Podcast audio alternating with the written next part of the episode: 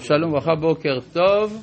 אנחנו ממשיכים בספר בראשית, בפרשת ויגש, בפרק מ"ה, בפסוק, אה, אה, פסוק ח'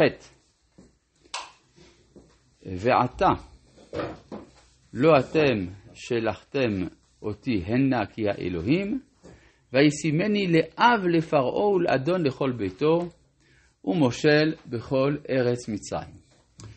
אה, טוב, זה כבר למדנו, מה זה אתם לא שלחתם אותי הנה, שבעצם זדונות נהפכים לזכויות, או שהקדוש ברוך הוא בעצם הוא זה שלוקח אחריות על המעשים ברגע שאדם עשה תשובה. רק רוצה להתעכב לרגע על הביטוי לאב לפרעה. ייתכן פרעה בשעה שעשה את החלום שלו, אה, חלם את החלום שלו וזימן את כל אה, חרטומי מצרים וחכמיה, ייתכן שהוא היה ילד.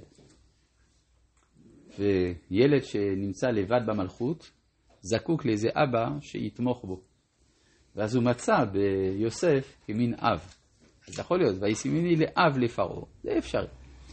ולאדון לכל ביתו, ומושל בכל ארץ מצרים, מהרו ועלו אל אבי, ואמרתם אליו, כה אמר בנך יוסף, שמני אלוהים לאדון לכל מצרים, רדה אליי, אל תעמוד. וישבת בארץ גושן והיית קרוב אליי, אתה ובניך ובני בניך וצמחו וקחה וכל אשר לך. נשאלת השאלה, למה יוסף לא מחליט, אם כן, לחזור הביתה? התשובה היא שהוא לא יכול. כלומר, הוא אדון לכל מצרים, והוא חייב להישאר שם. זאת אומרת שהגלות התחילה. ואז יוצ... בעצם יוסף רואה כאן, אה, כלומר, אף על פי שהוא החליט כן לבנות מחדש את המשפחה, לחזור אל המשפחה, שהגיע העידן בהיסטוריה שבו צריכה להיות הגלות. אה, מובן מאליו שהדבר הזה הקדוש... אה, יצטרך אישור מהקדוש ברוך הוא, כמו שאנחנו נראה בהמשך. כן, כלומר, יש אחד הדברים המשמעותיים ביותר בהבנת התורה, זה לדעת באיזה עידן היסטורי אתה נמצא. כלומר, יכול להיות שיש דברים שהם נכונים לעידן מסוים, והם הופכים להיות כפירה ואפיקורסות בעידן אחר. ותמיד השאלה האם אתה, למשל, בזמן של גלות או בזמן של גאולה, זו שאלה קריטית. כי אם אתה בזמן של גאולה וחושב שאתה בזמן הגלות, אתה טועה בהבנת התורה כולה. וגם להפך. אז לכן יוסף כאן בעצם לוקח החלטה מאוד משמעותית, הוא אומר, הגיע הזמן של הגלות. וישבת בארץ גושן. מה מיוחד בארץ גושן? שהיא אה, שונה, שהיא בעצם כמין יחידה על גבול ארץ מצרים. כך שבעצם בישיבה בארץ גושן יש החלטה להיות שייכים לארץ ישראל ברגע שיהיה אפשר לעשות את זה.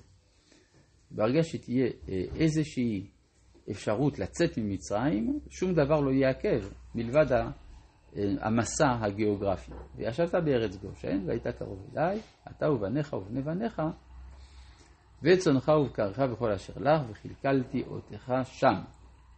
כי עוד חמש שנים רעב, פן תברש אתה וביתך וכל אשר לך, והנה עיניכם רואות, ועיני אחי בנימין, כפי המדבר עליכם.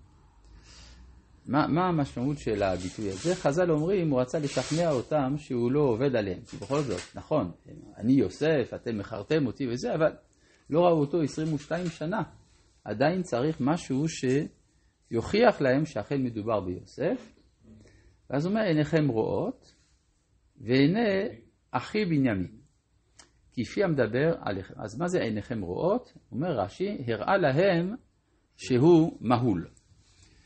שזה כשלעצמו לא כל כך אסתטי, נכון שיכול להיות שיש מצבים שזה הכרחי, אבל בכל המעמד הנורא, הוד, המרשים ביותר של הסיפור הזה, הוא אומר, חוץ מזה יש לי משהו להראות לכם. זה לא כל כך אה, מסתדר. מה? יש לי בעיה, למה, למה יוסף לא אומר להם, תחזרו לארץ ישראל, אני אפרנס אתכם? כאילו, למה הם צריכים לבוא למצרים? למה הם צריכים לבוא למצרים? אוקיי. אז שישלח להם, כן, אבל בטח אביו רוצה לראות אותו. זה כל העניין. למה זה כל כך חשוב? אם ארץ ישראל כל כך אה, מרכזי, אותו. כן, אבל עצם זה שהוא לא יכול לצאת ממצרים, מבחינתו זה ההוכחה שהגלות התחילה. זהו, זה- כאילו שיש החלטה בשמיים, כן, כן, זה... שהם לא יכולים לחזור עכשיו. הם יכולים, אבל הוא לא. כיוון שהוא לא, אז הם לא גם כן. עכשיו בואו נחזור לשאלה של אה, הראה להם שהוא מהול. אז אה, כי יש המשך גם, הוא אומר כי פי המדבר עליכם, שאני מדבר עמכם בלשון הקודש.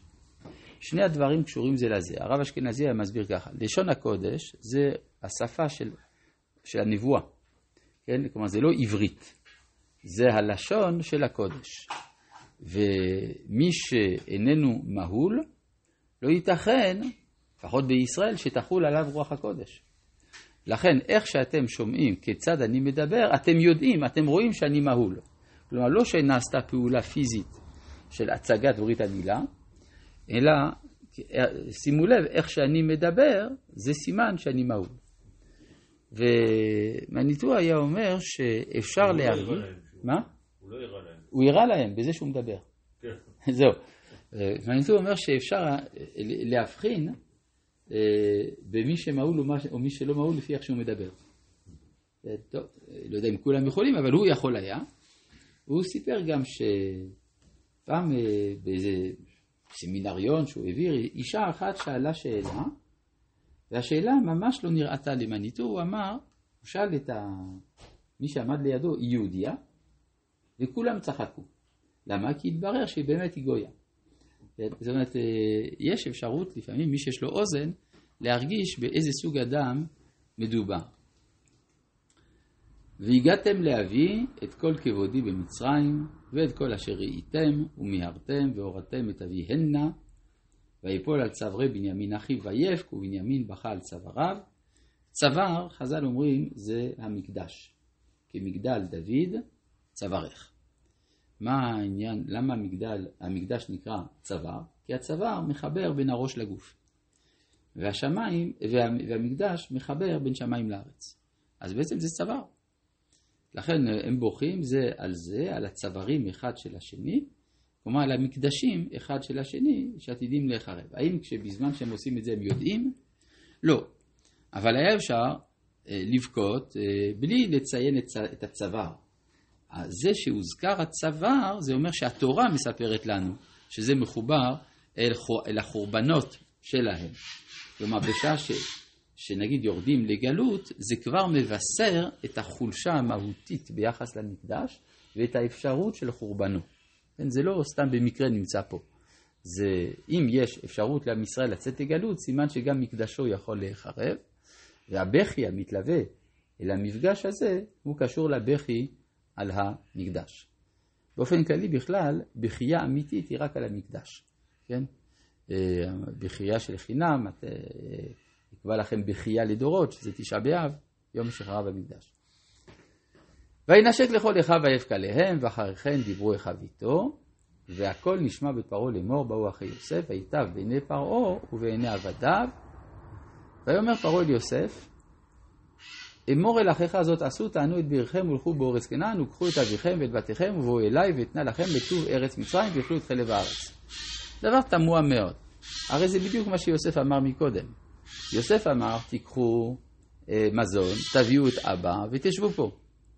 מה אומר פרעה? שמעתי שהם באו, תשלח להם אוכל, תביאו את האבא שלכם ותשבו פה.